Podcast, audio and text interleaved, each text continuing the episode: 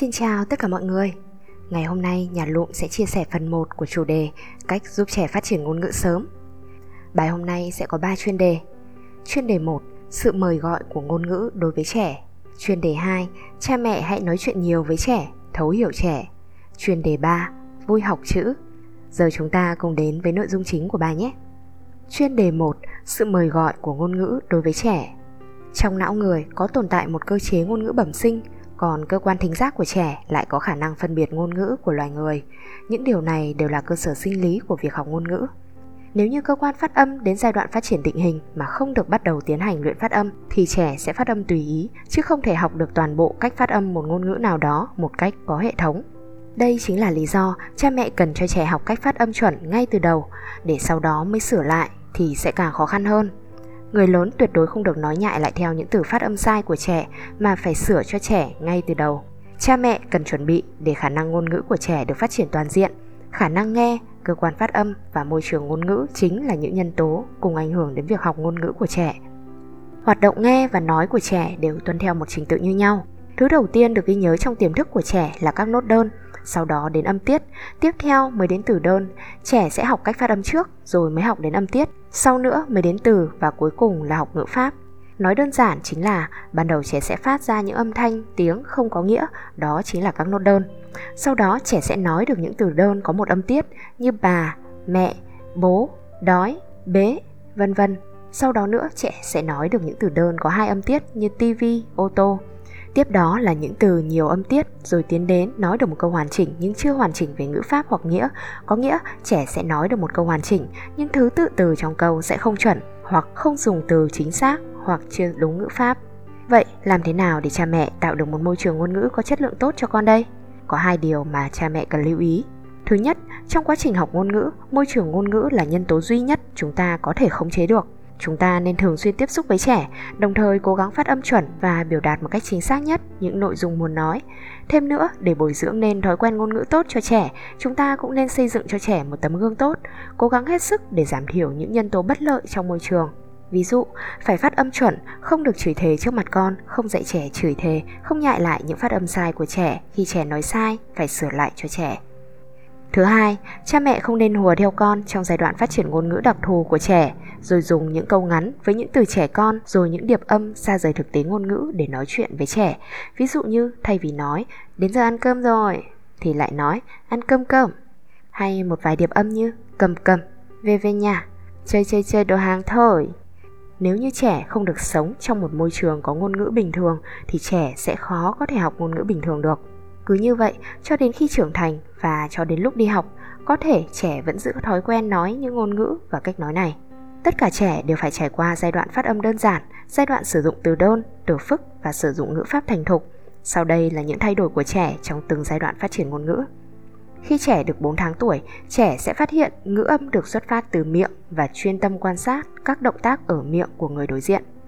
6 tháng tuổi, trẻ bắt đầu tạo ra những âm tiết đơn giản 10 tháng tuổi, trẻ biết được rằng những âm thanh nghe được là có ý nghĩa. 12 tháng tuổi, trẻ bắt đầu nói có ý thức. 18 tháng tuổi, phát hiện ra rằng mỗi một đồ vật đều có tên gọi. Bắt đầu tích cực học danh từ, đồng thời biểu đạt ý muốn của bản thân bằng cách tự tổ chức sắp xếp các danh từ. Sự phát triển đột phá về ngôn ngữ sẽ kéo dài cho đến khi trẻ 2 tuổi. 2 tuổi là ranh giới phân biệt loại hình tâm lý con người, cũng là thời kỳ bắt đầu tổ chức ngôn ngữ. Nó tiếp tục kéo dài cho đến khoảng 6 tuổi. Trong khoảng thời gian này, trẻ có thể học được rất nhiều ngôn ngữ mới, đồng thời học được ngữ pháp và cú pháp của ngôn ngữ dân tộc mình. Chuyên đề 2, cha mẹ hãy nói chuyện nhiều với trẻ, thấu hiểu trẻ. Nếu bạn cho rằng trẻ còn quá nhỏ, không thể nghe hiểu tiếng nói của bạn thì bạn đã nhầm rồi. Khi nói chuyện, trẻ có cách riêng của mình để lý giải, hoàn toàn không giống như người lớn là chỉ dựa vào nghĩa biểu đạt của từ. Trẻ sẽ dựa vào biểu cảm của bạn, động tác của bạn, sự biến đổi âm thanh của bạn để hiểu được ý muốn và tâm tình của bạn. Thậm chí có lúc, những nhân tố như biểu cảm, động tác, giọng nói còn có thể biểu đạt chính xác và chân thực hơn cả ngôn ngữ nữa. Hãy cố gắng thấu hiểu những ngôn ngữ của trẻ đang còn trong giai đoạn học nói, đem đến cho trẻ những sự động viên, khích lệ, có được tình yêu và sự tin tưởng của trẻ. Trẻ sẽ cảm thấy điều này có ý nghĩa hơn nhiều so với việc chỉ chăm sóc cho cuộc sống và ôm ấp trẻ. Bắt đầu từ tháng 4, trẻ đã biết quan tâm đến ngôn ngữ của con người. Từ đó trở đi, trẻ sẽ trải qua quá trình trải nghiệm từ việc nghe đến bắt chước phát âm. giai đoạn 6 tháng tuổi, rồi tìm hiểu từ ngữ từ 1 đến 2 tuổi, cuối cùng là đến những câu ngắn, câu dài từ 2 đến 4 tuổi. Bắt đầu từ khi 4 tuổi, cảm hứng của trẻ với ngôn ngữ sẽ chuyển đổi từ ngôn ngữ nói sang ngôn ngữ viết. Trong cả giai đoạn từ 0 đến 6 tuổi, môi trường ngôn ngữ thành thục là một điều không thể thiếu đối với trẻ. Cha mẹ nên trò chuyện với trẻ. Trong gia đình, chúng ta nên xây dựng thói quen nói chuyện với trẻ, bắt đầu ngay từ khi trẻ mới ra đời. Đầu tiên, trẻ có thể sẽ không nghe hiểu được ngôn ngữ của chúng ta, nhưng trẻ có thể cảm nhận được những cảm xúc, có thể nhìn và hiểu được những biểu cảm của chúng ta. Buổi sáng sau khi thức dậy, trước khi đi ngủ, sau khi bạn đi làm trở về nhà đều là những khoảng thời gian tốt để trò chuyện cùng trẻ. Trước khi trẻ được một tuổi rưỡi, có thể cha mẹ sẽ phải đóng vai trò là một người độc diễn vì chỉ có bạn nói mà chưa có sự hồi đáp từ con. Nhưng trẻ sẽ dần nghe hiểu được những câu chuyện của chúng ta. Đến khi trẻ nói được là chúng ta có thể cùng thảo luận những chủ đề kích thích khả năng biểu đạt của trẻ. Ví dụ như, con có vui không? Hãy hỏi sau khi con tham gia một hoạt động nào đó. Con muốn làm gì nhỉ? Hỏi trước khi bắt đầu một hoạt động nào đó. Con thích mua thứ gì? Hỏi khi bạn đưa trẻ đi mua sắm Bữa trưa, bữa sáng, bữa tối hôm nay con thích ăn món gì nào? Hỏi khi bạn chuẩn bị nấu ăn. Hoa con trồng đã lớn chưa?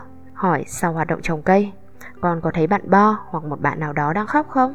Hỏi khi phát sinh ra một sự việc đặc biệt nào đó trong hoạt động giao tiếp. Con có biết bố làm nghề gì không? Hỏi khi xem ảnh gia đình hoặc khi rảnh rỗi nói về những câu chuyện của gia đình.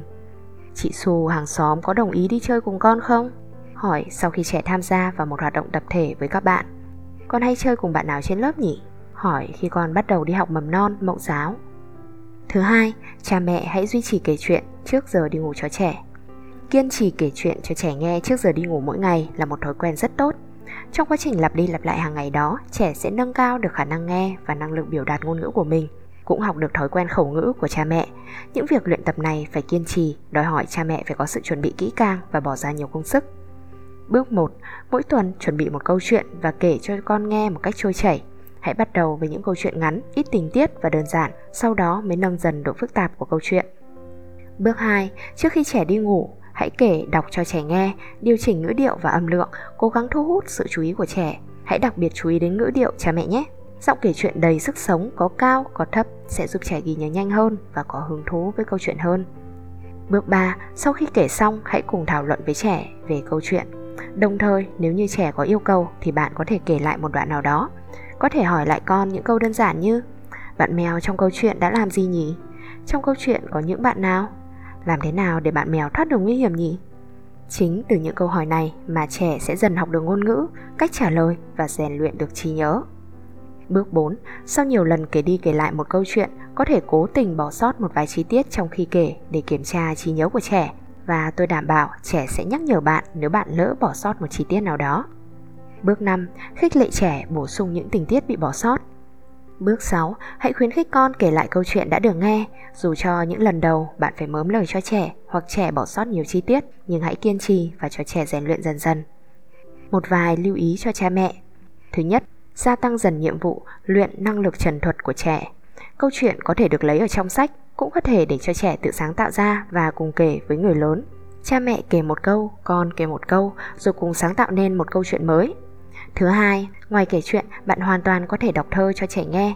Những bài thơ ngắn, đơn giản, có vần điệu, sau khi đọc vài lần còn đã thuộc được thì bạn hãy thay đổi cách đọc. Bạn đọc một câu, trẻ đọc một câu, sau đó tăng dần độ khó.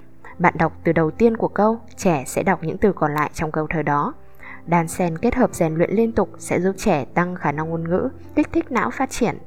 Bước 3. Cơ quan phát âm của trẻ được phát triển thành thục và định hình trong quá trình học ngôn ngữ. Do đó, trong cuộc sống hàng ngày, việc tận dụng mọi cơ hội cho trẻ phát huy việc học nói là một điều rất quan trọng. Có thể nói, việc luyện tập ngôn ngữ trong thời gian này sẽ nâng cao khả năng nói và thói quen nói cho trẻ. Và điều cuối cùng, cha mẹ hãy luôn nhớ, đừng chờ đến khi con bắt đầu học nói thì mới kể chuyện hay đọc thơ cho trẻ nghe. Hãy làm điều này càng sớm càng tốt. Chuyên đề 3. Vui học chữ từ 3 đến 6 tuổi là giai đoạn trẻ tiến hành hoàn thiện ngôn ngữ thông qua hành động. Não của trẻ tiếp thu thông tin từ môi trường xung quanh một cách không biết mệt mỏi. Hơn nữa, năng lực tiếp thu và học hỏi sẽ ngày càng phong phú hơn với sự giúp đỡ của những kinh nghiệm chủ động. Hãy căn cứ vào sự thay đổi hứng thú của trẻ mà dạy cho trẻ những điều chúng muốn biết. Thứ nhất, hãy thắp sáng cảm hứng trong trẻ. Đối với trẻ dưới 3 tuổi, chúng ta căn bản không thể dạy được chúng. Trẻ sẽ dùng năng lực bẩm sinh để tiếp thu, học tập việc mà cha mẹ cần làm là tạo cho trẻ một môi trường thích hợp. Đối với trẻ từ 3 đến 6 tuổi, chúng ta cũng không thể dùng những thuyết giáo và quy phạm để bắt trẻ học được. Trẻ sẽ chỉ tiếp thu được khi bản thân cảm thấy có hứng thú. Do đó, thắp sáng cảm hứng cho trẻ, xây dựng bối cảnh, kích thích sự hiếu kỳ của trẻ chính là cách duy nhất để dẫn dắt trẻ đi vào kế hoạch học tập của chúng ta. Thứ hai, kinh nghiệm đã nói cho chúng tôi biết rằng những biển tên đường hoặc logo cửa hàng, tên nhãn sản phẩm có thể gợi mở cảm hứng học chữ của trẻ. Đi mua đồ cùng mẹ, đặc biệt là mua đồ cho trẻ sẽ kích thích hứng thú tính toán của trẻ. Nhạc sống sẽ kích thích hứng thú học nhạc cụ cho trẻ. Xem triển lãm hội họa sẽ kích thích cảm hứng vẽ tranh. Những động vật đi hoặc bò một cách chậm chạp càng thu hút sự chú ý, quan sát của trẻ. Thực vật mà trẻ có thể nếm thử sẽ càng kích thích hứng thú quan sát và vun trồng. Tham gia chơi và thi đua cùng bạn sẽ kích thích hứng thú với các loại vận động. Bạn hãy cho con tiếp cận với các lĩnh vực khác nhau để nhận biết xem con mình có hứng thú với lĩnh vực nào hơn, từ đó giúp trẻ phát triển loại hình trí thông minh mà con có. Cha mẹ có thể tham khảo bài nói những loại hình trí thông minh ở trẻ mà nhà lụm đã đăng trước đây. Link mình sẽ để ở dưới phần mô tả cho ai cần nhé.